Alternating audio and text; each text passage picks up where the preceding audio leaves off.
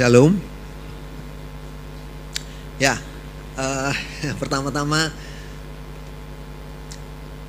saya rindu saudara agak maju ke tampil, jangan takut dengan saya dan tidak bocor di sini ya. Jadi uh, kita lebih uh,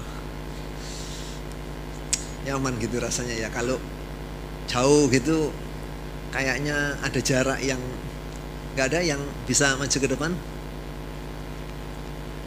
Ini mahal saudaraku ya VVIP jadi kalau saudara beli tiket itu ya terima kasih Tuhan berkati saudara. Si Tuhan. Saudaraku uh, hari ini sudah tanggal 11 tapi masih dalam satu suasana yang itu ya uh, saya ingin mengucapkan Happy New Year ya, selamat tahun baru untuk setiap uh, sejarah di kebaktian akhir pekan ini. Uh, senang sekali boleh kembali kita bersama-sama memuji Tuhan, menyembah Tuhan dan di tahun yang baru ini biarlah uh, yang lama-lama itu nggak usah dilihat lagi gitu saudaraku ya. Kita arahkan pandangan kita kepada tujuan gitu ya. Dan terus memandang kepada Yesus. Memandang kepada siapa? Yesus saudaraku amin saudara ya. Dan saya percaya di tahun yang baru ini Tuhan juga sedang membuatkan satu rancangan atau rencananya yang indah untuk siap kita di tahun 2020 ini saudaraku amin saudara? Ya hujan memang uh, saya harapkan saudara tidak jadi melo begitu saudaraku ya lalu. Terus kepingin kepingin ngantuk tidur begitu tapi tetap semangat saudaraku. Amin? Ya puji Tuhan. Sore hari ini uh, temanya tentang experiencing God version gitu saudaraku ya. Ada versinya yang 2020. Jadi uh, ini uh, kita ya mau ngomong ini pastoral message bolehlah gitu saudaraku ya kalau mau diistilahkan begitu. Jadi ini yang Tuhan taruh di hati uh, saya, di hati uh, Bapak Eko ya dan juga uh, Ibu Hani saudaraku ya. Kita sama-sama bicara pada waktu itu dan kita merasakan ini yang perlu begitu ya untuk di awal tahun ini uh, kita perlu belajar di dalamnya. Baik, uh, kita akan mulai uh, next. Kita lihat ayatnya di dalam ya keluaran seraya di pasalnya yang ke 33 ya uh, di sana memang ditulis 15 dan 16 cuman saya ingin tambahkan supaya kita bisa melihat konteksnya lebih jelas begitu ya. Di ayat yang pertama sampai yang ketiga lalu nanti kita lompat ke 15 dan 16 oke saudara eh, dapatkan? Keluaran 33 ayat yang ke 1 begini firman Tuhan berfirmanlah Tuhan kepada Musa pergilah Berjalanlah dari sini, engkau dan bangsa itu yang telah kau pimpin keluar dari tanah Mesir ke negeri yang telah kujanjikan dengan sumpah kepada Abraham, Ishak dan Yakub. Dengan demikian, kepada keturunan mula akan kuberikan negeri itu. Aku akan mengutus seorang malaikat berjalan di depanmu dan akan menghalau orang Kanaan, orang Amori, orang Het, orang Feris, orang Hewi, dan orang Yebus. Yakni ke suatu negeri yang berlimpah-limpah susu dan madu, sebab aku tidak akan berjalan di tengah-tengahmu, karena engkau ini bangsa yang tegar tengkuk, supaya aku jangan membinasakan engkau di jalan. Ayat yang ke-15. Berkatalah Musa kepadanya, maksudnya kepada Tuhan Allah, jika engkau sendiri tidak membimbing kami, janganlah suruh kami berangkat dari sini. Dari manakah gerangan akan diketahui bahwa aku telah mendapat kasih karunia di hadapanmu, yakni aku dengan umatmu ini. Bukankah karena engkau berjalan bersama-sama dengan kami sehingga kami aku dengan umatmu ini dibedakan dari segala bangsa yang ada di muka bumi ini. Saya tambahkan sampai ke 17. Berfirmanlah Tuhan kepada Musa, juga hal yang telah kau katakan ini akan kulakukan karena engkau telah mendapat kasih karunia di hadapanku dan aku mengenal engkau. Puji Tuhan. Saudara tentu tahu kisah ini apalagi saudara yang uh, mulai dari kecil ada di sekolah minggu ya tentu sudah mengerti ini satu kisah di mana dalam perjalanan bangsa Israel setelah keluar dari Mesir dari satu negeri perbudakan ya mereka ini bangsa budak tadinya itu saudaraku ya Israel ini uh, mereka itu no education ya, nggak nggak berpendidikan begitu seolah-olah. Uh, dan mereka keluar dipimpin oleh Musa, oleh kehendak Allah tentu. Dan sampai di tengah jalan ini uh, tiba-tiba Tuhan suruh, ayo pimpin lagi bangsa ini untuk jalan masuk ke negeri yang dijanjikan itu, ya, the promised land itu, uh, negeri Kanaan yang Tuhan janjikan kepada Abraham, Ishak dan Yakub nenek moyang mereka. Tetapi Tuhan bilang kali ini malaikatku nanti yang nuntun gitu. Jadi tadinya ya gitu saudaraku sebelumnya itu Tuhan sendiri gitu yang mimpin saudara ya tapi kali ini malaikat Tuhan Kenapa saudaraku? Tadi kita sudah baca alasannya karena bangsa Israel itu adalah bangsa yang apa? Tegar tengkuk. Apa itu tegar tengkuk saudaraku? Ya, itu kalau bahasa sehari-hari yang saudara pernah lihat itu Mike Tyson, saudara tahu ya? Gak pernah tahu Mike Tyson, saudara ya? Itu petinju dari Amerika, orang kulit hitam itu saudaraku ya. Lehernya namanya leher beton, saudaraku ya.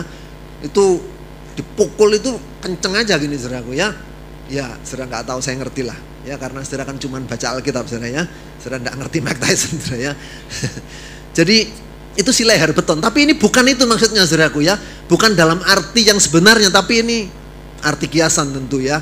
Tegar tengkuk artinya orang yang nggak bisa dinasehati, yang semaunya sendiri gitu saudaraku ya. Kalau pakai bahasa Surabaya sini apa? Sakar PDW gitu saudaraku ya. Dikasih aturan, diberitahu, dinasehati, sudah nggak mempan saudaraku. Ya, ini repot ini model orang yang begini nih saudaraku ya. Semaunya sendiri nggak bisa diatur sudah. Bayangin saudaraku ya sampai Tuhan sendiri itu sudah kalau saya boleh pinjem bahasanya orang kembang Jepun saudara ya ini diistilahkan bowat saudara tahu ya. Ngerti bowat saudaraku ya?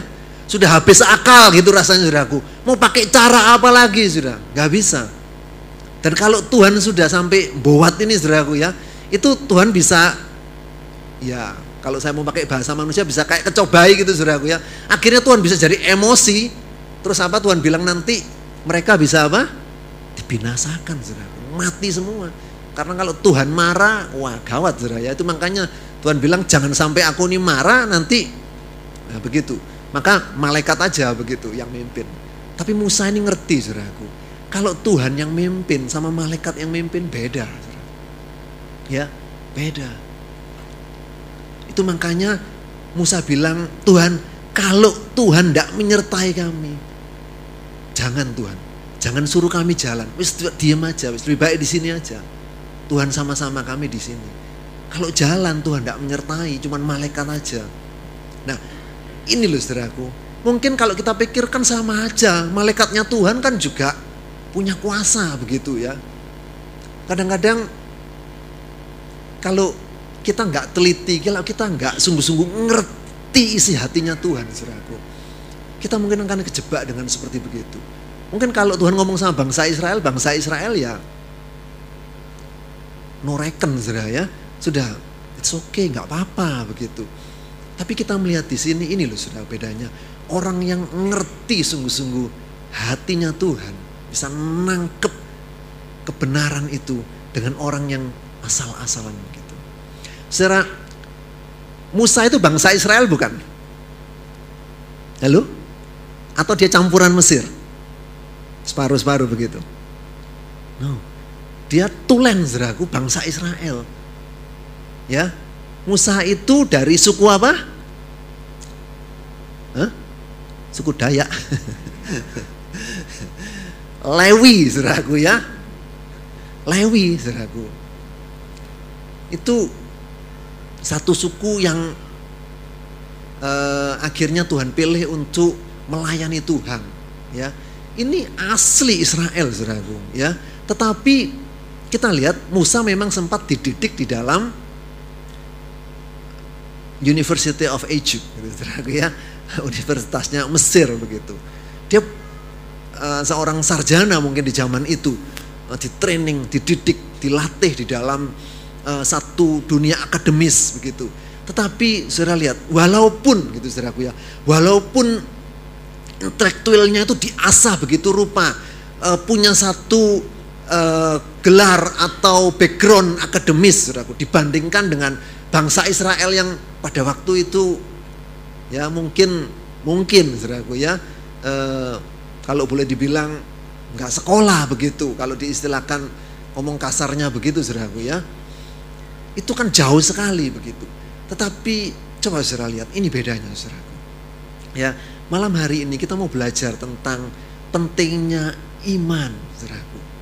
Faith, ya. Mungkin yang lalu saya pernah bagikan di sini saudaraku sedikit ya tentang faith dalam bahasa Inggris F A I T H itu bahasa Inggrisnya begitu saudaraku ya. Saya lupa uh, munculkan di overhead. Sudah tahu ya, F A I T H itu dalam bahasa Inggris itu uh, mungkin bisa dibuat akronim, saudaraku ya. Uh, ada Randy di sini ya. Randy pinter buat-buat seperti gitu, saudara ya. uh, faith itu singkatannya atau akronimnya begini, saudaraku ya. F itu ya. For, A-nya itu all semua ya. I-nya I itu saya ya. T-nya apa? Trust. H-nya itu him for all I trust him gitu saudaraku ya di dalam setiap segi kehidupan kita biarlah kita itu sungguh-sungguh mempercayai dia saudaraku mempercayai setiap firmannya dalam hidup kita jangan cuman akal atau kepinteran kemampuan kita tadi pemimpin pujian sudah singgung sedikit saudara ya jangan hidup kita itu melangkah bergerak aktivitas kita, pekerjaan kita setiap hari cuman didasari dengan karena rasa pinter, rasa mampu, saudaraku. Ya, aku ini lulusan terbaik dari universitas terbaik di negeri ini atau bahkan mungkin saudara punya kesempatan kuliah di luar negeri. Ya. Aku ini orang Indonesia tapi lulusan terbaik di universitas ya di luar negeri. Wow. Itu nggak salah saudaraku ya, puji Tuhan. Tetapi jangan hidup kita ini cuman di direct, uh, di setir, diarahkan dengan otak ini. Karena hidup ini nggak cukup saudaraku kalau cuman dengan itu. Ya, kita perlu ngerti bahwa hidup kita ini, ya, hidup kita ini bukan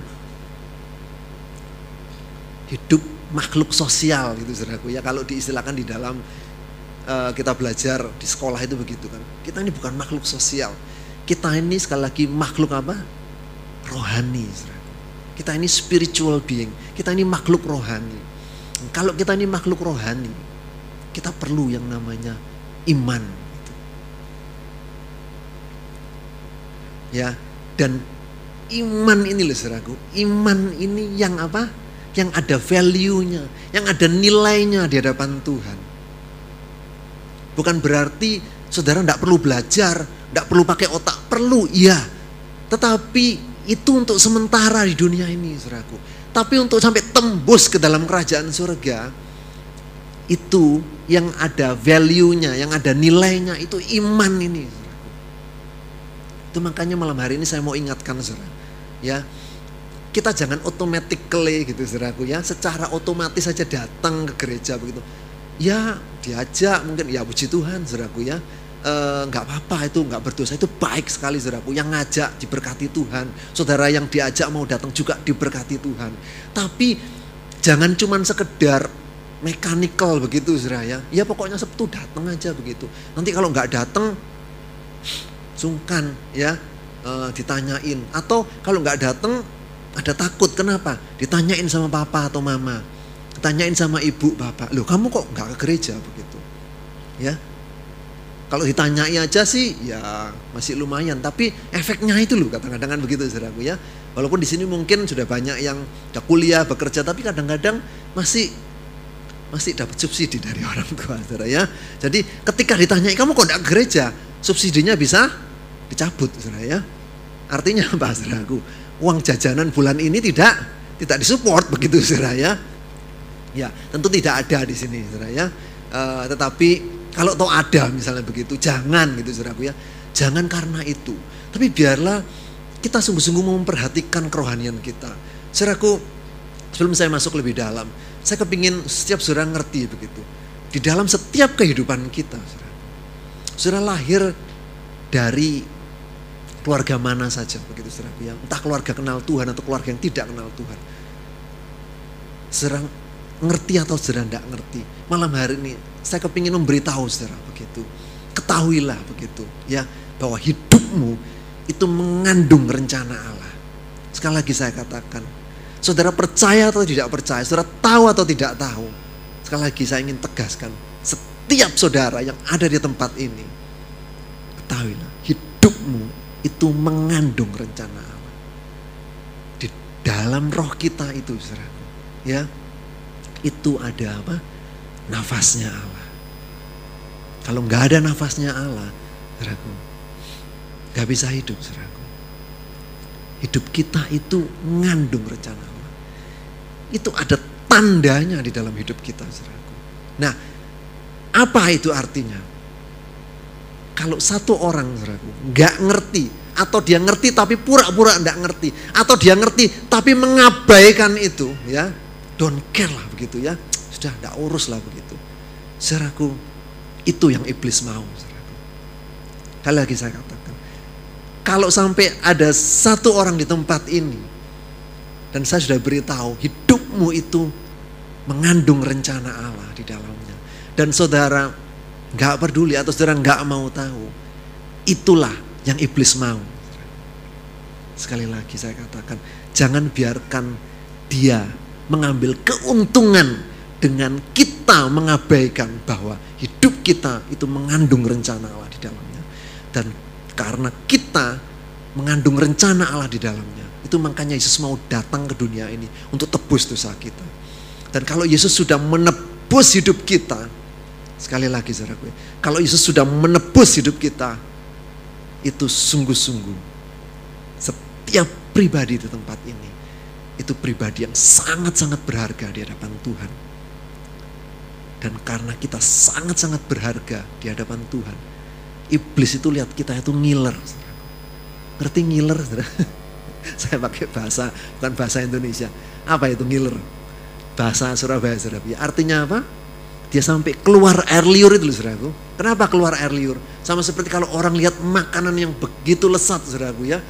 Kepingin-kepingin begitu. Karena kita itu begitu berharga. Nah, keberhargaan kita ini saudara ya. Keberhargaan kita ini sangat-sangat ditentukan dengan respon kita terhadap apa yang Allah sediakan selama kita ada di muka bumi ini. Sekali lagi, itu akan sangat-sangat bergantung dengan respon kita terhadap apa yang Allah sudah sediakan di atas muka bumi ini. Apa itu? Itulah faith itu, iman itu. Ketika iman kita itu cuma sekedar ya iman begitu aja dan diterlantarkan sudah tahu ya barang itu kalau jadi terlantarkan lama-lama bisa apa saudaraku? Ya, bisa rusak, ya, bisa mati. Sudah tahu ya, iman itu bisa mati. Nah, ini yang kita perlu perhatikan baik-baik malam hari ini. Supaya jangan sampai iman kita itu gugur di tengah jalan. Mati. Kenapa saudaraku? Alkitab mengatakan imanmu itu jangan sampai gugur. Karena apa? Besar. Besar apa? Upah yang menantinya. Amin, saudaraku. Tahu? Itu ayat firman Tuhan atau bukan, saudaraku? Di mana ayatnya? Ya di Alkitab lah, saudaraku ya. Ya mesti ya, saudaraku ya di Alkitab begitu ya. Di kitab apa, saudaraku? Apa? Kitab lu? Maksudnya lu lupa, saudaraku ya. Orang Kristen akeh lali nih saudaraku ya kalau ngomong Alkitab saudaraku ya. Buka Ibrani saudaraku ya. Pasalnya yang ke 10. Di ayatnya yang ke 35. Bisa ditampilkan mungkin?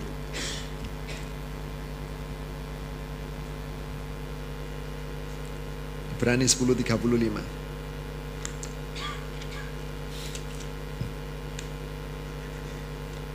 Begini firman Tuhan.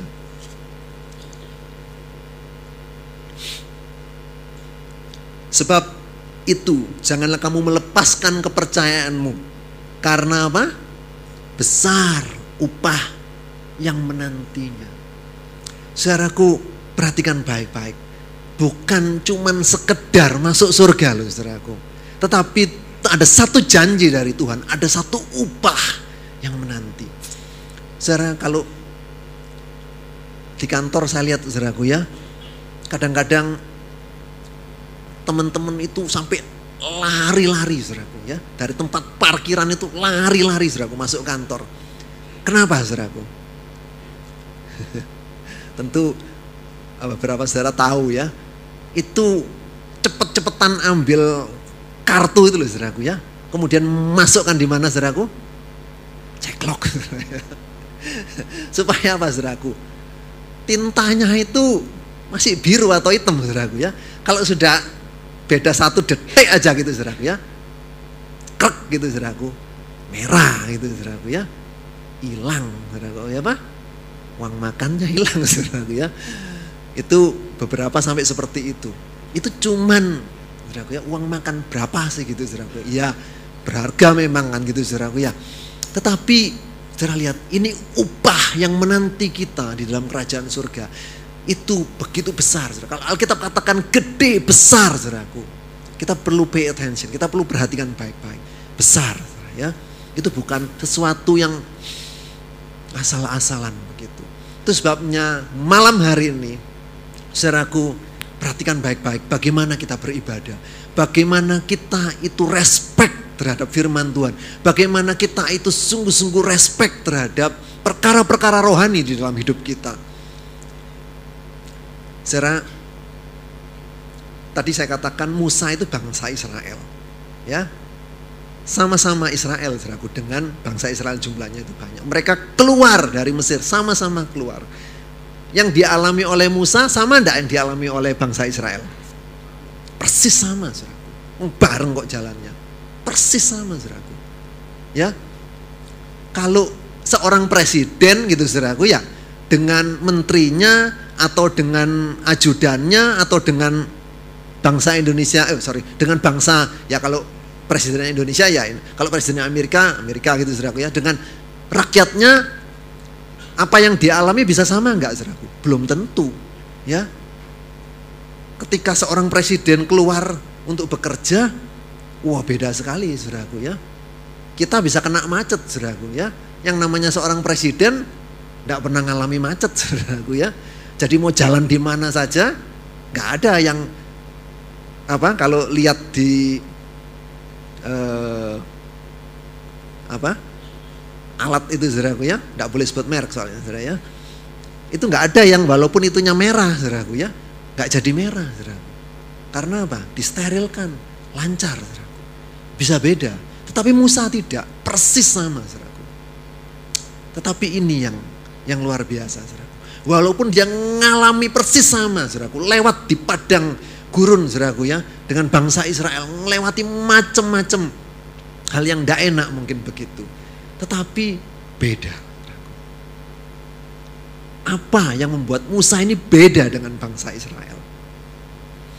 Ini saudaraku, ini orang ngerti hatinya Tuhan.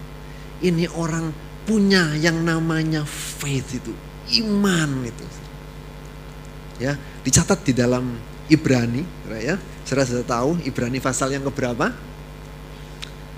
Supaya saudara gampang menghafalnya. Itu kan tentang apa? Iman. Saudara tahu ya? Iman itu huruf I itu sama seperti angka berapa, saudara? Satu, ya. Iman satu sama satu, saudaraku ya. Jadi apa? Sebelas, saudaraku ya. Jadi Ibrani pasal sebelas itu bicara tentang apa? Ya, banyak tentang tokoh-tokoh iman begitu saudaraku ya. Kita lihat di ayatnya yang ke 25 Oh, 24 aja lebih dahulu saudaraku ya. Ibrani 11 24 begini firman Tuhan. Karena iman, maka Musa setelah dewasa menolak disebut anak putri Firaun karena ia lebih suka menderita sengsara dengan umat Allah daripada untuk sementara menikmati kesenangan dari dosa. Lanjutkan 26 ia menganggap penghinaan karena Kristus sebagai kekayaan yang lebih besar daripada semua harta Mesir. Sebab pandangannya diarahkan kepada apa? Upah. Saudara lihat tadi ya, itu bicara tentang upah. Dia bisa nangkep itu saudaraku, bisa ngerti itu. Karena apa? Karena iman. Saudara ketika kita baca di ayat yang ke-24, karena iman maka Musa setelah dewasa, kan kita mikirnya gini saudaraku ya, Oh, tadinya itu dia itu anak-anak begitu saudaraku ya. Terus kemudian apa? Jadi de dewasa. Dulu ketika saya pertama kali baca saya juga mikir begitu saudaraku. Tapi ini mestinya tidak begitu saudaraku. Ya, ini itu bicara tentang manusia batinnya saudaraku. Bicara tentang manusia rohaninya. Bukan cuman manusia jasmani yang umurnya bertambah-tambah tambah tuwek itu saudaraku ya growing old itu. Bukan. No. Tapi ini apa? Bicara tentang manusia rohaninya, Saudaraku. Ketika manusia rohaninya itu mature ya. Jadi dewasa, bukan cuma tambah umurnya tok, tapi saya tahu bedanya ya. Dewasa dengan tua itu beda, Saudaraku. Sudah ngerti lah ya. Sudah banyak iklannya itu. Tua itu pasti lah begitu, Saudaraku ya. Setiap hari kita pasti bertambah umur kita. Tua itu pasti. Tapi dewasa itu apa? itu pilihan. Artinya apa? Kita mau jadi dewasa enggak? Itu pilihan kita. Apa keputusan kita untuk jadi dewasa atau tidak? Ini bedanya. Saudara. Musa itu dewasa dalam arti manusia batinnya. Itu makanya imannya itu bisa nangkep itu saudaraku. Dia arahkan kepada upah. Ya dan dia tidak lebih menikmati yang kekayaan atau kenikmatan dari sudah tahu itu Mesir saudaraku ya. Fir'aun itu e, rajanya itu gelar saudaraku ya. Bukan nama ya tapi gelar e, raja di sana. Seperti kalau di sini tuh Hamengkubuwono misalnya begitu saudaraku. Itu bukan nama orangnya kan. Itu nama gelarnya begitu. Sama Farao itu Fir'aun itu juga begitu. Nama gelar itu saudaraku ya rajanya nah e, itu sama seperti kalau zaman sekarang ini saudaraku ya, itu negara adidaya. Contohnya USA lah begitu saudaraku ya, Amerika begitu. Siapa yang nggak seneng saudaraku ya menjadi warga kehormatan di sana begitu. Musa itu kan diambil anak angkat di situ saudaraku. Jadi anaknya raja begitu. Anaknya putri Firaun. Saudara dengan segala fasilitasnya saudara. Ya. Kalau kita bandingkan dengan negara-negara uh, di Asia sini bisa kelihatan sekali kan bedanya begitu saudaraku ya. Kita baru saja punya yang namanya kereta cepat itu saudaraku ya. Mereka sudah begitu lama punya itu saudaraku ya. Bahkan mungkin sebelum kita lahir mereka sudah punya saudaraku. ya, ya saya nggak ngomong politik ini saudaraku ya, tetapi saya kepingin tunjukkan bahwa itu fasilitasnya tuh loh kayak gitu saudaraku ya. Mereka punya universitas yang begitu maju saudaraku ya. Itu artificial intelligence sudah tahu ya. Itu sudah begitu lama saudaraku ada di sana. Pada waktu uh, saya kuliah dulu itu saya dengar itu istilah itu saudaraku di sana saudaraku ya. Dan hari-hari ini itu jadi kenyataan begitu saudaraku. ya. Eh, tahun berapa itu? Eh, saya pernah omong-omong sama istrinya Ingjang sudah tahu ya Bu Vera itu tentang artificial intelligence. Awal-awal saya kuliah itu saudaraku saya masih ingat itu. Eh, karena Bu Vera kan kuliah di IT saudaraku ya jadi nah, saya kepingin tahu saya coba discuss begitu. Uh, itu tahun-tahun itu masih terlalu sedikit saudaraku hal-hal seperti tapi hari-hari ini sudah jadi kenyataan dan dimulai di sana kan begitu saudara ya. Nah itu fasilitasnya seperti itu. Semua orang kepingin. Nah, Musa itu saudaraku punya kesempatan ada di sana. Tetapi dia bilang apa? Dia lebih suka menjadi umat Allah saudara. Dia lebih suka menjadi umat Allah Kalau saudara baca kita lanjutkan saudaraku ya Di ayat yang ke-27 dikatakan dari Ibrani 11 Karena iman maka ia telah meninggalkan Mesir Dengan tidak takut akan murka raja Ia bertahan sama seperti ia melihat apa yang tidak kelihatan. Hmm? Melihat yang tidak kelihatan. Delok opo gitu saudaraku ya. Serah ini terjemahannya bahasa Indonesia ini kurang mungkin bisa ditampilkan yang English Bible dari uh, apa? Belakang. Enggak gitu bunyinya. Dikatakan he who is invisible. Ya, coba kita baca ya. By faith he forsook Egypt, not fearing the wrath of the king, for he endured as seeing him who is apa? Invisible. Jadi Musa itu melihat siapa? He melihat dia yaitu Allah yang apa? Who is invisible. Buat mata jasmani ini invisible, saudaraku.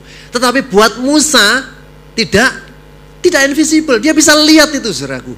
Dia bisa lihat perkara-perkara rohani, saudaraku. Dia bisa lihat Tuhan yang tidak kelihatan buat mata jasmani ini. Tapi mata rohaninya itu celik, saudaraku. Dia bisa lihat itu by faith.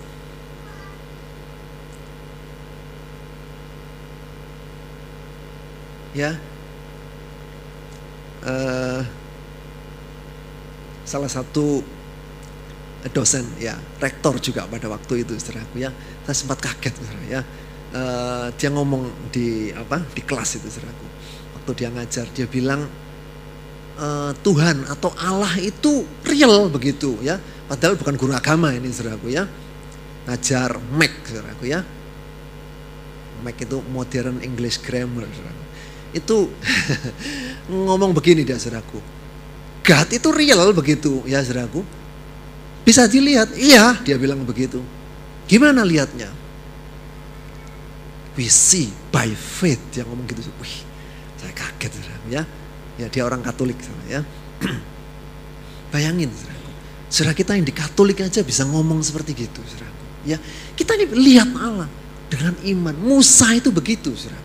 Sementara orang itu nggak peduli dengan hal seperti begitu, pedulinya dengan perkara-perkara yang jasmani, tetapi Musa itu bisa lihat seperti ini yang membedakan Musa dengan apa?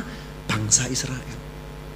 Seraku kalau hari-hari ini, saudara ya, saudara mungkin membangga-banggakan, oh saya punya gelar ini, saya lulus dari universitas terbaik seperti begini, saya bahkan sempat begitu ya disekolahkan oleh perusahaan saya ke gitu ngambil S2 atau S3 di luar negeri begitu, di kampus-kampus yang top begitu ya. Wah, lalu merasa bahwa ini loh aku ini mesti ya berjalan dengan otakku, dengan pikiranku begitu. Oh iya, saudaraku, itu memang perlu. Tetapi hidup ini, saudaraku, jangan semata-mata, ya jangan sekali lagi semata-mata hanya pakai itu. Saudaraku. Karena otak kita, panca indera kita itu bisa menipu. Saudaraku. Percaya enggak? Saudaraku? Saya ingin beri contoh, saudaraku ya. Satu saja, saudaraku. Saudara coba aja gitu, saudaraku ya. Berdiri, di stasiun Gubeng kan saudaraku ya. Saudara ada rel kan itu ya, ada rel ya. Kalau rel itu panjang gitu saudaraku ya. Saudara lihat, perhatikan rel itu. Apa yang akan kelihatan saudaraku? Relnya itu saudaraku ya, bisa apa? Dempet begini. Betul? Di ujung sana itu, relnya bisa kelihatan dempet begini. saking jauhnya saudara kalau lurus gitu ya. Pernah perhatikan itu saudara? Gak pernah ya? Gak pernah ya. Kasihan deh lu gitu saudara ya. Saudaraku, itu kalau satu benda ya saudaraku ya, sampai begitu jauh, itu kan ketemu seperti titik begitu. Apakah relnya memang ketemu begini saudaraku? Relnya jadi sempit, menciut begini? No. Itu karena apa? Pandangan kita aja yang terbatas begitu saudaraku. Kalau saudara perhatikan jalanan itu saudaraku ya, foto itu saudaraku ya. Kalau saudara coba sekarang kan gampang ya di uh, apa itu banyak saudara bisa lihat googling aja begitu saudaraku ya. Foto-foto yang ada jalanan begitu.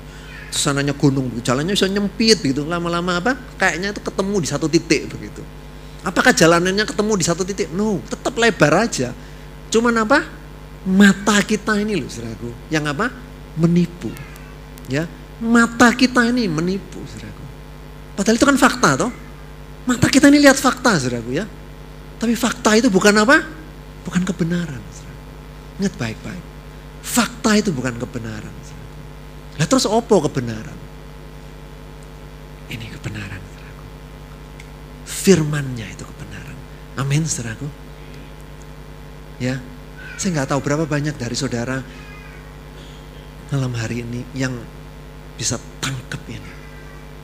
Karena saya tahu ini bukan sesuatu yang mungkin gampang dicerna atau, tetapi saya kepingin kita di kap ini, saudaraku, di kaum muda ini Jangan jadi orang Kristen yang asal-asalan. Orang Kristen, ya yes, pokoknya syukur dari Kristen lah begitu saudaraku ya.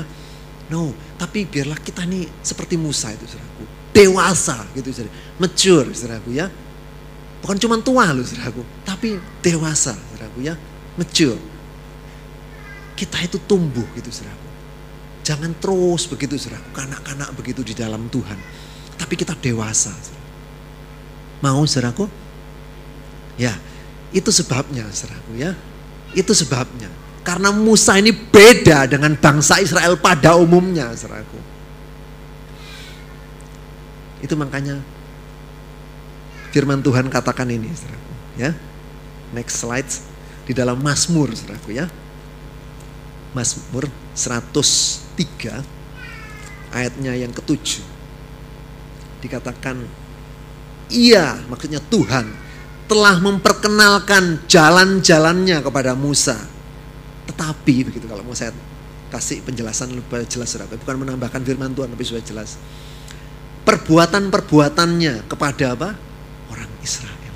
Saudara lihat, he made known his ways unto Moses, but his act unto the children of Israel. Saudara lihat bedanya di sana. Saya kasih warna yang lain, saudaraku ya biar sudah bisa lihat. Musa itu saudaraku, ya. Bukan cuma ngalami perbuatan-perbuatannya Tuhan. Tetapi sama Tuhan itu saudaraku, diberitahu, ditunjukkan, diajari saudaraku. Apa? Jalan-jalannya Tuhan. Apa itu jalan-jalannya Tuhan? Kalau saudara punya terjemahan lama, terjemahan lama memakai istilah apa? Hukum, hukumnya Tuhan. The law Ya. Jadi Musa itu ngerti saudaraku, aturan-aturannya Tuhan itu tahu. Dan dia apa? Dia bisa tangkap itu dan dia taati saudaraku. Jangan bangsa Israel apa? Sakar PDW. Musa coba beritahu, dilawan saudaraku ya. Terus dilawan, rontak terus begitu. Bahkan apa? Bersungut-sungut, bersungut-sungut terus. Dan Alkitab ini mencatat saudaraku. Mereka bersungut-sungut sampai berapa kali? Berapa kali saudara? Hah? Berapa kali? Tangan yang ini ya telu aja gitu saudara. bisa menipu saudaraku. Saya tadi bilang saudaraku ya, mata ini bisa menipu saudaraku ya. Ini gaya ini tok gini saudaraku ya. Kalau saudara baca di Alkitab saudaraku, bukan gini saudara, tapi berapa? Sepuluh kali saudaraku. Ingat saudaraku, Tuhan itu ngitung. Ya, Sepuluh kali mereka berontak, saudaraku. Dan akhirnya apa? Mereka dibinasakan, saudaraku. Dari generasi yang keluar dari Mesir itu, saudaraku. Nggak ada yang masuk ke negeri perjanjian, the promised land. Cuman berapa? Cuma dua orang aja. Bayangin. Saudara. Dari orang yang dikeluarkan itu loh saudaraku. Cuma dua orang aja yang bisa tembus masuk ke negeri perjanjian. Siapa saudaraku? Uh, Ipin dan Upin.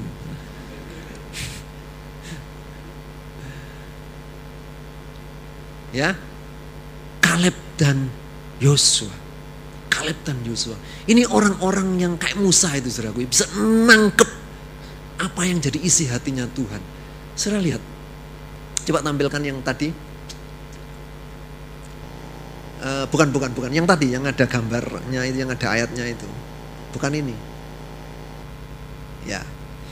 Saudara, kalau saudara perhatikan tadi saudaraku ya, di uh, temanya atau judulnya itu, saya pakai gambar itu padang belantara gitu saudara, padang gurun gitu saudara ya. Terus kemudian di sini saya munculkan gambar seperti ini begitu ya. E, bukan asal-asalan begitu ya. Saya saya kepingin tunjukkan begitu saudaraku. Musa itu ngalami ini begitu saudaraku ya. Bangsa Israel itu cuma mengalami kering-kering gitu seolah-olah dalam hidupnya. Tapi Musa itu bisa mengalami kesegaran saudaraku. Seperti Tuhan curahkan itu kesegarannya itu Musa bisa mengalami itu dan dia alami the rainbow itu ya pelangi kasihnya Tuhan itu dia ngalami begitu Alkitab mencatat di pasal yang kita baca tadi saudaraku ya di pasal 33 dari keluaran itu Tuhan bilang apa saudaraku? Alkitab mencatat Musa itu ngomong sama Tuhan. Itu seperti apa saudaraku? Berhadapan muka ini saudaraku. Tahu saudaraku ya? Best friend saudara ngerti ya? Kayak teman baik sahabat gitu saudara berhadapan muka. Begitu dekatnya. Itu loh orang yang bisa nangkep isi hatinya Tuhan. Ya, itu dia itu bisa bisa ngerti. Makanya Tuhan sampai ngomong Tuhan itu apa? Nunjukkan jalan-jalannya ke Musa. Itu makanya bedanya orang punya iman sama nggak punya iman itu di sana, saudaraku. Itu makanya kita perlu yang namanya iman ini, saudaraku. Kita ngerti jalan-jalannya Tuhan. Saudara bisa tangkap ya. Ini baru intronya, saudaraku ya. ya saya mau saya mau cepat aja saudaraku ya. Saudara buka Habakuk. Ya, enggak ada di ya uh, apa di slide saya saya belum munculkan uh, kita Habakuk saudara ya.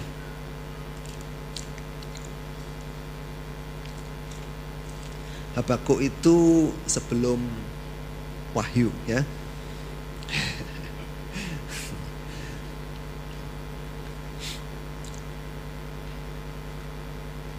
Habakuk 1 ayatnya yang kelima. Begini firman Tuhan. Bisa ketemu saudaraku Habakuk pasal yang pertama ayat yang kelima. Lihatlah di antara bangsa-bangsa dan perhatikanlah. Jadilah heran dan tercengang-cengang. Sebab aku, maksudnya ini Tuhan ya. Aku melakukan suatu pekerjaan dalam zamanmu yang tidak akan kamu percaya jika diceritakan. Bahkan kalau sampai orang itu menjelaskan, menceritakan aja, jadi terangkan begitu rupa, nggak bisa ngerti, saudaraku, nggak bisa percaya. Saudara lihat, jangan sampai jadi orang Kristen yang menggenapkan ayat ini, saudaraku. Ya, hati-hati, saudaraku. Ini memang ayat firman Tuhan, tapi jangan kita genapkan ayat ini dalam hidup kita. Tercengang dan akhirnya apa? Binasa. Tapi biarlah kita tuh ngerti, nangkep gitu saudaraku ya kebenaran yang Tuhan kepingin. Itu kita mesti punya iman ini saudara. Kalau saudara perhatikan, kita Habaku ini saudaraku ya. Habaku itu terus bertanya-tanya sama Tuhan. Kok gini Tuhan? Kenapa begini Tuhan? Kok rasa-rasanya itu semuanya itu tidak cocok begitu kalau menurut Habaku.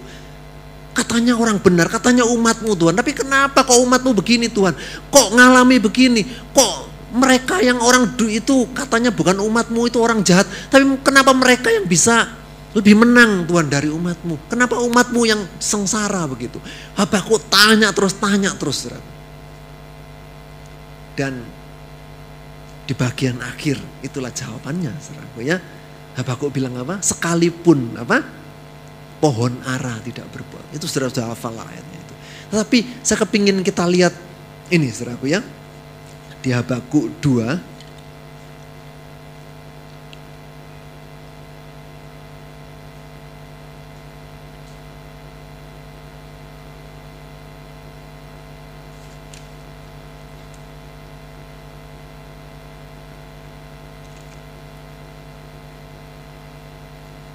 Ayatnya yang keempat. Begini firman Tuhan. Habakuk 2 ayat yang keempat. Sesungguhnya orang yang membusungkan dada tidak lurus hatinya. Tetapi orang yang benar itu akan hidup oleh percayanya. Oleh iman. Nah ini dikutip saudaraku ya. Dikutip banyak saudaraku di dalam wasiat baru, dalam perjanjian baru. Salah satunya di dalam Roma pasal yang pertama di ayat yang ke-17 yang kita lihat dikatakan di dalam Roma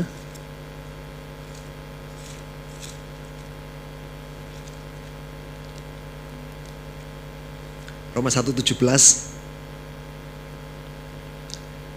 Ini kutipan dari Habakuk Sebab di dalamnya nyata kebenaran Allah yang bertolak dari apa? Dari iman dan memimpin kepada iman. Seperti ada tertulis orang benar akan hidup oleh iman. And the just shall live by faith. Ya. Dikatakan seperti itu dalam English Bible orang benar itu akan hidup oleh iman. Saudara, Tuhan kepingin seperti begini. Saudara tahu setiap kali gitu saudaraku ya, setiap kali uh, Yes, uh, putra manusia Yesus menyembuhkan, itu kan sering kali muncul istilah apa saudaraku? Jadilah seperti imanmu. Jadilah seperti imanmu. Jadi apa? Iman ini loh saudaraku. Yang bisa membawa kemenangan yang bisa membawa uh, keselamatan yang bisa kita memperoleh janji-janjinya Tuhan ini apa? Iman ini, saudaraku. Ini perlu sekali dan ini adalah divine. Apa itu saudaraku? Ilahi, saudaraku. Bukan barang murahan. Kita nggak bisa beli dengan uang kita. Kita nggak bisa beli dengan emas, perak, nggak bisa, saudaraku. Ini sesuatu yang divine, sesuatu yang ilahi, saudaraku. Nah karena ini sesuatu yang ilahi, ini yang berlaku sampai nanti di dalam kekekalan, saudaraku. Apa-apa yang gak ilahi, apa-apa yang gak ada value-nya di hadapan Tuhan, satu kali itu akan gak ada nilainya, saudaraku. Dan Tuhan kepingin kita punya itu dalam hidup kita.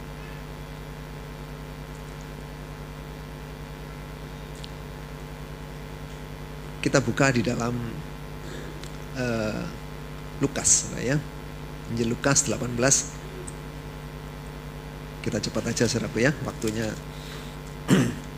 Lukas 18 di ayatnya yang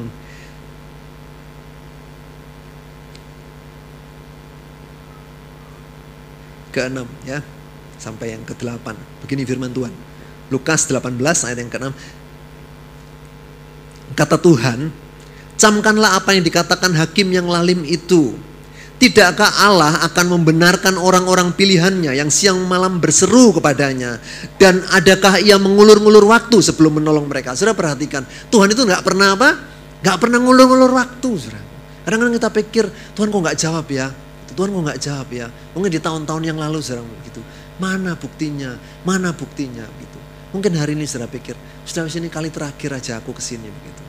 Mungkin saya nggak tahu. Sudah ini kali terakhir aja aku percaya sama Tuhan wis.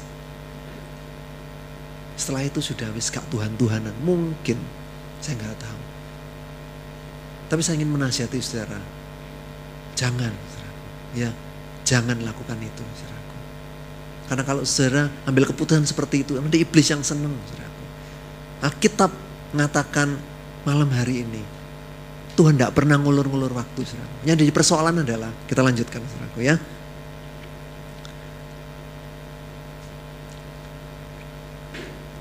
Ayat yang ke-8. Aku berkata kepadamu, ia akan segera membenarkan mereka, artinya menolong mereka. Akan tetapi jika anak manusia datang, adakah ia mendapati apa? Iman. Apakah ketika Tuhan itu mau tolong setiap umatnya, dia bisa ketemu iman apa enggak. Artinya apa?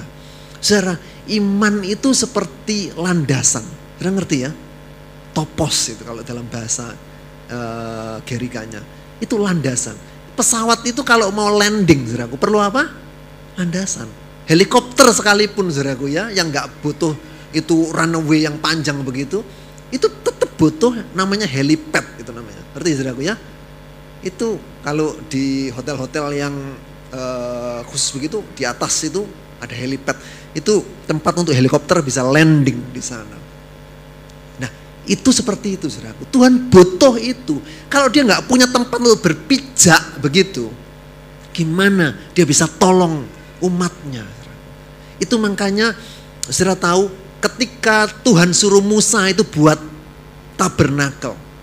Saudara tahu ya, kemah suci itu. Apa tujuannya, saudaraku? Tahu? Saudara sudah lulus semua kan kemah suci ya? Ada yang belum lulus di sini? Gak usah angkat tangan, ya. Ngisin-ngisin nih katanya. ya, serah apa tujuannya? Supaya Iya. Di mana ayatnya saudaraku? Yang di Alkitab saudaraku ya. Kalau sudah baca di dalam Keluaran 25 saudaraku ya. Saudara akan ketemu bahwa kamu mesti buat kemah suci itu supaya apa? Aku tinggal. Tuhan itu kepingin tinggal, stay gitu saudaraku ya. Supaya aku bisa tinggal di sana. Tuhan bisa bisa punya tempat untuk ini saudara, landing di situ. Ketika Tuhan tidak bisa punya tempat untuk landing ini saudaraku, dia nggak bisa tolong kita saudaraku. Gimana caranya mau tolong? Tempat loh tidak dikasih untuk dia landing, untuk menolong. Ini perlu saudaraku. Itu makanya apa saudaraku? Kita perlu yang namanya apa? Iman ini. Nah, iman ini tadi dikatakan, saya katakan nggak bisa dibeli, saudaraku. Terus gimana kalau nggak bisa dibeli? Iman itu dapatnya dari mana saudaraku? Faith comes by apa? Hearing. Iman itu timbul datang dari mana? Pendengaran. Pendengaran akan firman Tuhan. Di mana ayatnya? Di Alkitab lagi ya. Kita lihat Roma, ya. Roma pasalnya yang ke 10 ayat yang ke-17. Jadi iman timbul dari pendengaran dan pendengaran oleh apa? Firman Kristus. Saya mau cepat aja. Uh, saudara lihat di dalam Matius ya. Jadi iman itu timbulnya dari mana? Pendengaran akan Kristus. Akan firman Tuhan. Matius 9. ayatnya yang ke-20 dan 21. Begini firman Tuhan. Pada waktu itu seorang perempuan yang sudah 12 tahun lamanya menderita pendarahan maju mendekati Yesus dari belakang dan menjamah jumbai jubahnya. Ya. Karena katanya dalam hatinya, asal ku jamah saja jubahnya, aku akan sembuh. Perempuan ini saudaraku, dia bisa muncul imannya. Dan dia ngomong apa? Asal aku jamah saja ujung jubahnya itu. Ya, kalau ada taselnya itu saudara tahu ya mungkin kayak jumbai-jumbai gitu. Asal aku jamah saja ujungnya itu. Sembuh aku. Dan perempuan ini ngalami apa saudaraku? Kesembuhan, amin? Ya, itu kisahnya kan seperti itu. Bukan cuma itu. Di dalam Alkitab ini catat dengan detail saudaraku. Tuhan Yesus mengatakan apa? Stop dia saudaraku. Ini sebetulnya kalau saudara baca itu di konteksnya saudaraku ya, perikopnya. Sampai LAI aja nyebutkan apa? Peristiwa ini adalah peristiwa apa saudaraku? Anak kepala rumah ibadat yang perempuan yang sakit itu nah, itu judul utamanya yang di sana saudaraku. Padahal kan ini ada perempuan yang pendarahan mengalami kesembuhan. Jadi Yesus itu bukan khusus ke sana, saudaraku. Dia tuh lagi di tengah jalan, gitu saudaraku ya. Tapi di tengah jalan ini perempuan ini bisa nangkep itu, gitu saudaraku. Dan Yesus berhenti sampai gitu, saudaraku. Kenapa dia berhenti? Karena Yesus bilang apa? Siapa yang megang aku? Saudara tahu ya, dikerumuni begitu banyak orang, dia bisa tanya, siapa? Kalau mungkin saudara yang ditanya, saudara bisa jempe saudaraku ya. Kan begitu saudaraku. Jengkel, mangkel, pegel, emosi saudara ya. Iya, saudara yang nggak pernah kenal istilah ini saudaraku ya. Jempe ya, jengkel, mangkel, pegel, sampai emosi saudaraku ya. Yang dengarkan juga bisa jempe saudaraku ya. Ngomong jempe balak-balik gak dijelaskan opo itu jempe gitu bisa jempe saudara ya. Baik saudara ya. Kenapa bisa emosi saudara? Karena orang begitu banyak ya semua ya bisa senggol-senggol gitu saudaraku ya. Tapi ini khusus saudaraku ya bisa pegang itu dan apa? Kenapa Yesus tanya? Karena ada satu kuasa yang apa? Ngalir keluar dari hidup Yesus. Ini beda saudaraku. Itu menarik kuasa Tuhan. Saudara, perempuan ini punya iman. Imannya timbul dari mana saudaraku? Dari dengarkan firman Tuhan. Kan gitu ya. Gampang saudara ngomong enak ngono ae kan gitu saudaraku ya. Lah firmane sing endi? Wis pokoke firman kan gitu saudara ya. Saudaraku, saudara ngerti bangsa Israel itu ngafalkan Taurat itu saudaraku. Dikatakan apa? Siang dan malam. Perkatakan ini siang dan malam. Ya, mereka itu ngerti saudaraku. Ketika orang Majus datang, itu raja itu lahir di mana? Mereka buka Taurat saudaraku ya. Oh tahu mereka. Kitab Mika mengatakan apa? Mesias itu datang di mana? Bethlehem. Hal yang sama. Perempuan ini juga ngerti firman saudaraku. Rupanya tadinya dia itu ngandalkan duitnya, iya kan? Kalau saudara baca kan begitu saudara ya. Saya nggak punya banyak waktu. Uh, terus sampai akhirnya duitnya habis, tapi nggak bisa sembuh-sembuh. Sampai akhirnya ya itu tadi imannya itu timbul. Gimana imannya timbul? Karena dia baca firman Tuhan. Itu makanya kalau kita nggak pernah baca firman, saudaraku, jangan harapkan kita bisa punya iman. Lalu apa ayat firman Tuhan yang dia baca? Lama sekali saudaraku. Ini gak ono ayatin di mana Tuhan pernah ngajari jamah itu ujung jubah itu kesembuhan itu terjadi. Saudaraku, tapi Tuhan itu baik. Setiap kali saya dikasih tugas sama kap ini saudaraku ya. Tuhan itu bicara banyak. Ya, ini Tuhan kepingin kepingin tunjukkan untuk saudara. Ya Tuhan kepingin saudara ngerti baik-baik. Tuhan itu sayang sama setiap saudara. Maleaki, saudara. Ya, kita lihat Maleaki di pasal yang keempat, di ayatnya yang kedua. Begini firman Tuhan, Maleaki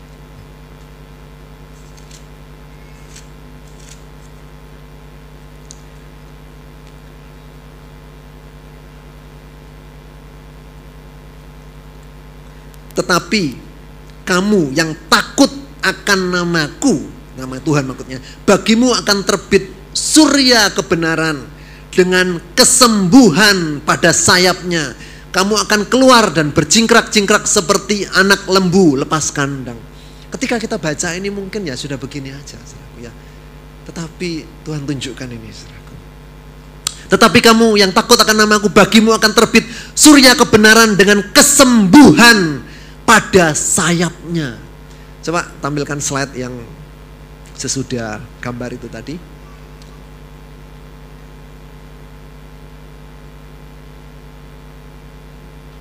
Hilang slide-nya. Ya. Sudah lihat ya. Ini saya ambil dari uh, English Bible King James Version. Dikatakan and behold. Oh. Ini ini yang perempuan itu tadi, Saudaraku ya. Perempuan itu jamaah apa? Ujung jubahnya ya. Itu saya ingin tunjukkan kepada saudara ada strong numerical number ya. Itu untuk kita belajar alat bantunya itu saudaraku ya. Strong itu nama orang itu saudaraku ya. Itu dia e, bantu dengan kasih nomor saudaraku. Kata yang sama baik di dalam wasiat lama wasiat baru itu dinomori supaya kita nyarinya itu gampang gitu saudaraku ya. Dan kita bisa belajar artinya seperti apa dan hubungannya ayat ini dengan ayat ini seperti begitu. Itu the hem Hem itu bukan ini saudaraku ya. Ini bahasa Surabaya memang hem, kemeja, hem. Tapi maksudnya kalau dalam bahasa Inggris itu artinya itu the edge, ujung itu loh saudaraku, ujung. Ya itu namanya hem, saudara ya. Ya wis lah, pokoknya gitu saudara ya. next slide ya. Saya lihat ya 2899 ya, itu nanti kita Oke, next slide. Nah, Ini yang Maleakhi 4 dikatakan, but unto you that fear my name shall the sun of righteousness. Itu surya kebenaran ya, matahari kebenaran. Sun of righteousness arise with healing in his wings. Nah, wings itu 3671 saudaraku. Itu menurut strong numerical number ya. Saudara lihat ya, saudara tidak hafal kan, makanya saya tahu saudaraku. Next slide. Saya munculkan lagi saudaraku ya. Yang wings itu 3671. Ini bukan flight number saudaraku ya. Uh, ini yang hem itu tadi yang ujung jumbainya itu 2899. Saya belum suruh sudah dibuka saudara ya. Itu kalau diklik saudaraku ya, kalau diklik saudara punya itunya ya, uh, apa? Uh, uh, apa namanya?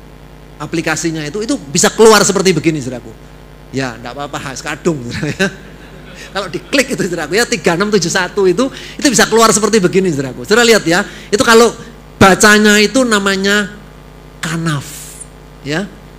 Itu loh wings atau ujung jubah itu itu kanaf itu saudaraku ya. Itu bahasa Ibraninya. Nah, itu di H3671. H itu artinya Hebrew. Jadi kalau dalam e, perjanjian lama itu kodenya H gitu saudaraku ya. Kalau dalam perjanjian baru kodenya G. Itu saudaraku G ya. Itu Greek, Gerika, itu bahasa Ibrani. Kuala gitu saudara ya. Tidak apa-apa saudaraku sambil belajar supaya saudara bisa pakai aplikasi ini gitu saudaraku. Itu sangat-sangat membantu sekali gitu saudaraku ya. Nah saudara lihat ya dari 3671 itu dijelaskan arti kata wings itu bukan berarti cuma sayap saudaraku. Tapi saudara baca itu. Kalau saya kasih warna kuning itu saudaraku ya. An edge of a garment. Ujung jumbai pakaian atau jubah. Nah ya, di dalam Greek yang wasiat baru saudaraku ya, itu sama juga ditulis 2899 itu saudaraku ya. Itu dikisahkan apa? The corner. The corner itu sama saudaraku ya, sudut ujungnya itu of garment. Saudara lihat. Jadi artinya wing sayap kesembuhan itu itu ujung jubah itu loh saudaraku. Dan perempuan ini bisa nangkep itu saudaraku. Itu makanya ketika Yesus lewat itu saudaraku, dia bilang wings of healing itu. Itu sayap kesembuhan itu. Itu dari mana? Itu ujung jubahnya, ujung jubahnya. Aku mesti bisa tangkap itu ujung jubahnya. Dan dia kejar saudaraku. Ketika Yesus lewat, aku mesti pegang ujung jubahnya. Kalau aku bisa pegang ujung jubahnya, aku pasti sembuh. Ini imannya saudaraku. Bukan iman yang asal-asalan. Tapi dia baca itu, dia baca itu, dia baca. Dan iman timbul di dalam hatinya. Itu makanya perlu baca ini firman saudaraku. Ya, jangan cuma sekedar, aduh buku tua ini ngapain, bikin ngantuk aja. No. Ini iman itu timbul dari sini saudaraku. Ini yang bisa tolong hidup kita lewat kebenaran ini. Saudaraku, Begitu lama saya tanya, kenapa ya Tuhan ya perempuan ini ngawur ini perempuan ini Tuhan. Tapi Alkitab mencatat dan Alkitab gak pernah keliru saudaraku. Setiap detail dari kebenaran firman itu. Itu benar saudaraku, bukan asal tulis, bukan asal-asal begitu. Alkitab begitu detail saudaraku. Saya kaget waktu saya lihat ini. Wow, wow. Ini loh iman itu saudaraku. Ini iman itu. Kalau kita nggak pernah makan firman Tuhan, gimana kita bisa punya iman untuk kita bisa menang dalam kehidupan ini, saudaraku? Saudara mungkin saudara bilang, lu ya itu kan kesembuhan. Lah aku mau mau buka pekerjaan baru, ya bikin depot penyetan mungkin begitu atau kafe penyetan. Mana ada di Alkitab begitu? Gimana? Begitu loh. Masa ono ayatnya penyetan? Saudara, saya ingin cepat aja uh, kita lihat di dalam kisah Rasul, ya. Kisah Rasul pasal yang ke 16.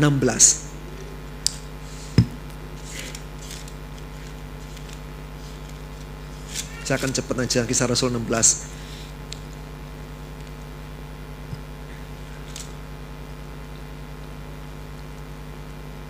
Ayat yang ke-6.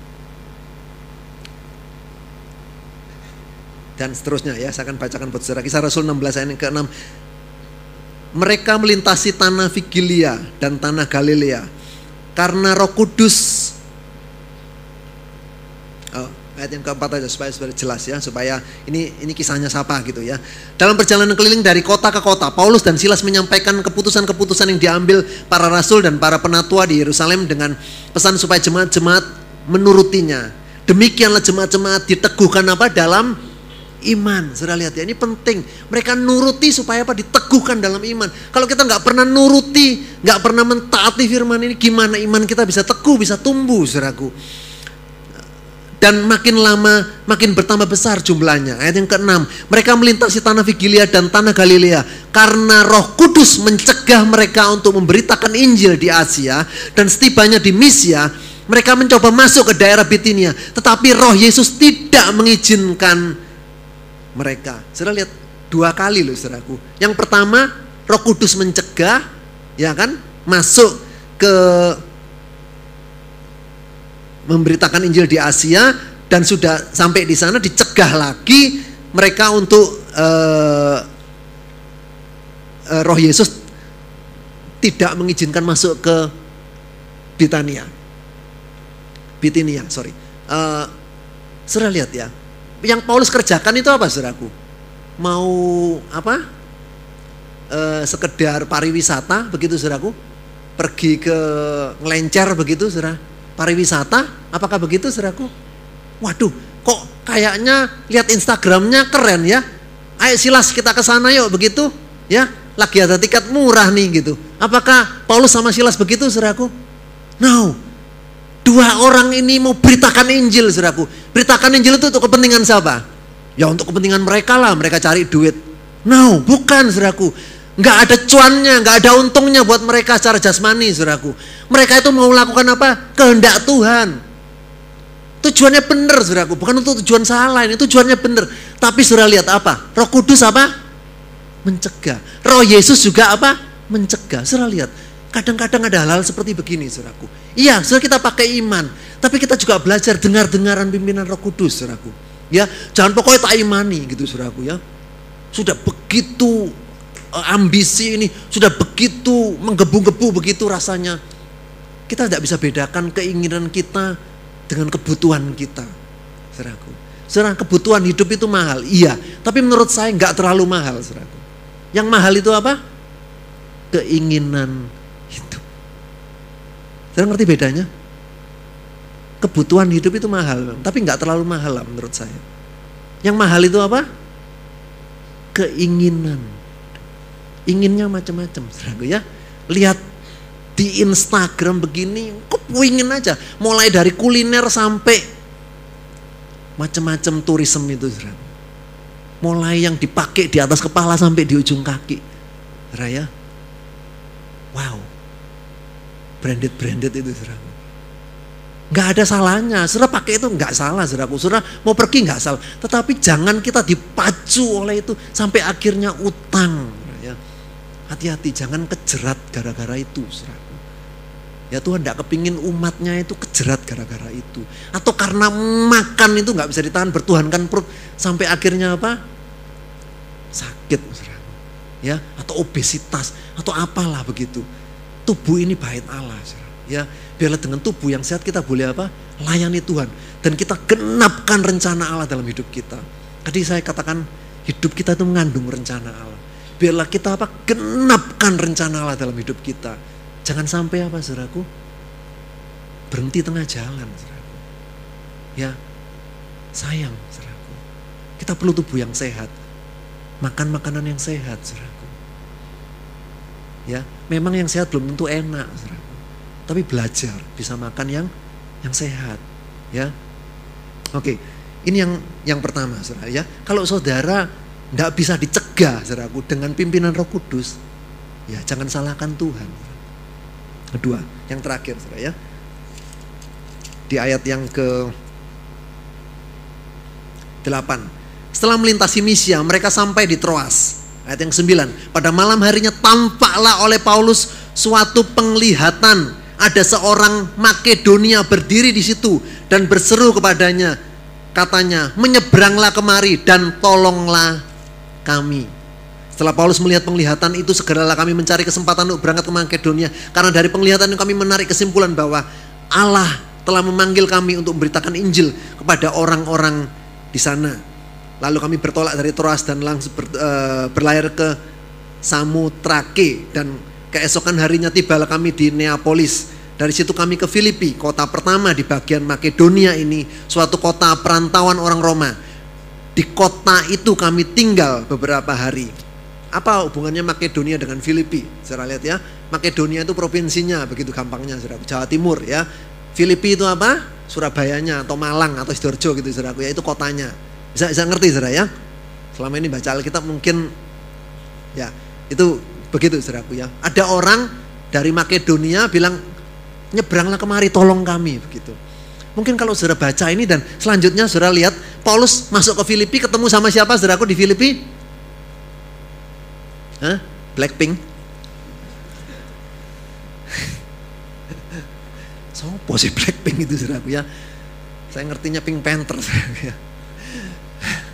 Ya, eh, ketemu dengan Lydia saudaraku ya. Tidak pakai kandau ya. Ketemu dengan Lydia. Terus selain itu ketemu dengan siapa lagi saudaraku dia saudaraku. Ketemu dengan dengan siapa? Perempuan yang ya bertenung. Kita tahu ya. Perempuan yang bertenung itu. Jadi kalau kita baca seperti ini biasa-biasa saja. Saya tadinya juga begitu, saudaraku. Pada waktu saya persiapkan ini, Tuhan berbicara begini, saudaraku. Coba lihat yang di English Bible. Semua English Bible saya sudah cek, saudara. Munculkan yang terjemahan bahasa Inggris, yang ayat yang ke-8 ini. Saudara, English Bible pakai istilah apa? A man from atau of Makedonia atau Macedonian man. Semua pakai man, saudaraku. Semua pakai man dan kalau saya cek di dalam bahasa aslinya, itu male gender. Itu bahasa aslinya ngomong begitu, saudaraku. Male gender. Ya, laki, saudaraku. Laki. Jadi di dalam visionnya itu, Paulus itu ketemu siapa, saudaraku? Orang laki. Orang laki itu bilang, nyebranglah kemari. Nah, kalau sudah dapat vision seperti itu, itu kan peneguhan dari Tuhan, saudaraku. Vision, saudaraku, jelas, saudara. Ya, oh orang laki ya orang Makedonia, laki. Mungkin dari pakaiannya atau dari apa dia bisa tahu atau dari logat bahasanya ngerti itu Makedonia begitu. Ya kan? Dari logatnya kan kita bisa tahu saudaraku, orang itu dari daerah mana. Percaya nggak saudaraku? Derma. Ngerti kan saudaraku ya? Ngerti saudaraku. Mana gue tahu. Tahu lah ya. Saudara lihat ya, dari dua itu saudara tahu kan? Satunya dari Inggris Timur, saudaraku ya Satunya dari Betawi kan begitu saudaraku ya. Dari logatnya kita bisa ngerti. Mungkin juga begitu. Paulus dengar logatnya tahu oh itu daerah Filipi mungkin begitu. Tapi ketika dia pergi ke Filipi, dia ketemu dengan laki-laki enggak saudaraku? No. Tuhan tunjukkan ini sama saya saudaraku. Dia enggak ketemu dengan laki-laki loh saudaraku. Dia kan pasti cari laki kan gitu saudaraku ya. Oh ada orang laki-laki. Endio. Cing mana orang laki ini? Dia kan pasti keliling tuh matanya lakinya itu modelnya gini. No. Dia ketemu malah sama siapa saudaraku? Sama Lydia. Dan ketemu sama Lydia itu kehendak Tuhan. Gereja Filipi buka. Kemudian dia ketemu dengan perempuan yang bertenung itu. Ya, Akhirnya kuasa Tuhan dinyatakan di sana.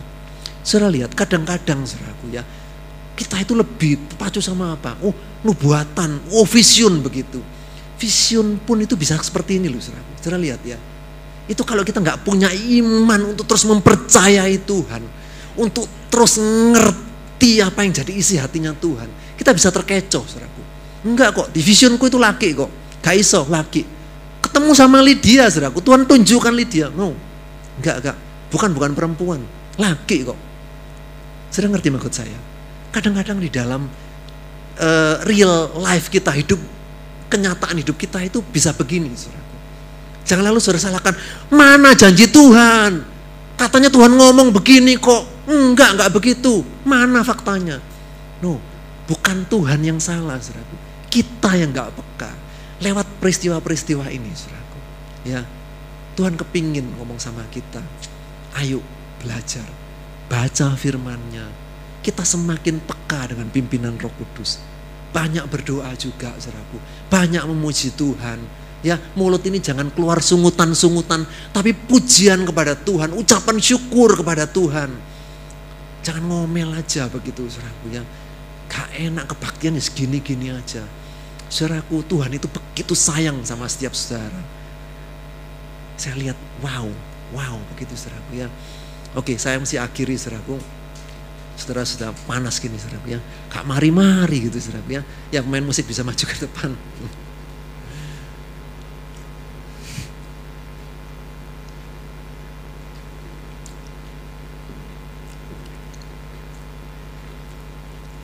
Uh, Hani bisa bantu saya uh, dengan pujian yang terakhir tadi. Saudara, ayo saudara ya biarlah di tahun yang baru ini jangan mau saudara kita ditipu lagi sama si jahat. Biarlah kita semakin teguh di dalam iman. Saudaraku biarlah kita semakin ngasih firmannya ini makan terus firmannya saudaraku. Ini kebenaran ini saudaraku yang buat kita hidup saudaraku. Bukan duit saudara. Ya, duit nggak bisa beli nafas saudaraku Ya, manusia itu kalau dipitek aja hidungnya, saudaraku ya. Itu dalam hitungan menit, saudaraku. Tidak usah hitungan jam, saudaraku. Hitungan menit, sudah. Tidak bisa hidup, saudaraku. Dan kita perlu tahu, nafas kita ini, saudaraku, itu pinjaman. Ya, itu bukan punya kita, saudaraku. Itu pinjaman. Ya, pinjaman dari yang pemberi kehidupan ini, saudaraku. Yang punya hidup itu Yesus Kristus Tuhan. Biarlah arahkan iman kita, arahkan hati kita untuk sungguh-sungguh sudah mengalami Tuhan. Sudah tahu ya experiencing. Jangan seperti bangsa Israel mengalami ngalami apa? Ya kuasanya tapi tidak ngerti kehendak Tuhan. Seperti Musa, sudah lihat ya. Itu dia tuh experiencing God, mengalami Tuhan, tapi dia juga ngerti isi hatinya Tuhan, ngerti hukum-hukumnya Tuhan, ngerti jalan-jalannya Tuhan. Dan satu kali dia dapatkan upah itu, saudaraku. Kalau sudah sempat pergi, ya ke Holy Land. Kita tahu ya, bukan Israel saudaraku, itu kuno dulu saudaraku ya. Kalau sekarang itu pergi ke mana? Holy Land, saudaraku ya. Itu mahal saudaraku ya. Kalau sudah ke sana, guide-nya ngomong, ini loh kuburannya Musa ya. Ini makamnya Musa. Jangan percaya saudaraku ya. Nggak ada kuburannya Musa. Musa itu waktu mati diperebutkan saudaraku sama iblis sama malaikat. Malaikat Tuhan menang perebut. Itu dibawa langsung. Seperti dia mengalami kesempurnaan gitu saudaraku. Bayangin ini orang itu berharganya seperti apa saudaraku di hadapan Tuhan. Kalau nggak berharga nggak dijadikan perebutan saudara. Saudara lihat tapi mayatnya itu loh, itu mau diperebutkan seperti itu. Saudara rindukan hati kita ya. Tahun 2020 saya nggak bisa kasih jaminan buat saudara di depan seperti apa. Nggak ada satu orang bisa kasih jaminan saudara. Tapi iman kita itu yang akan menuntun kita di dalam kemenangan-kemenangan, di dalam berkat-berkatnya. Gak ada amin. ya, kita nyanyikan lagu yang Ya, biarlah hidup kita menggenapi firman-Nya, saudaraku ya. Jangan menggenapi kehendak kita, menggenapi nafsu, menghendaki emosi atau keinginan-keinginan kita yang sementara, tapi firman-Nya yang kita genapi.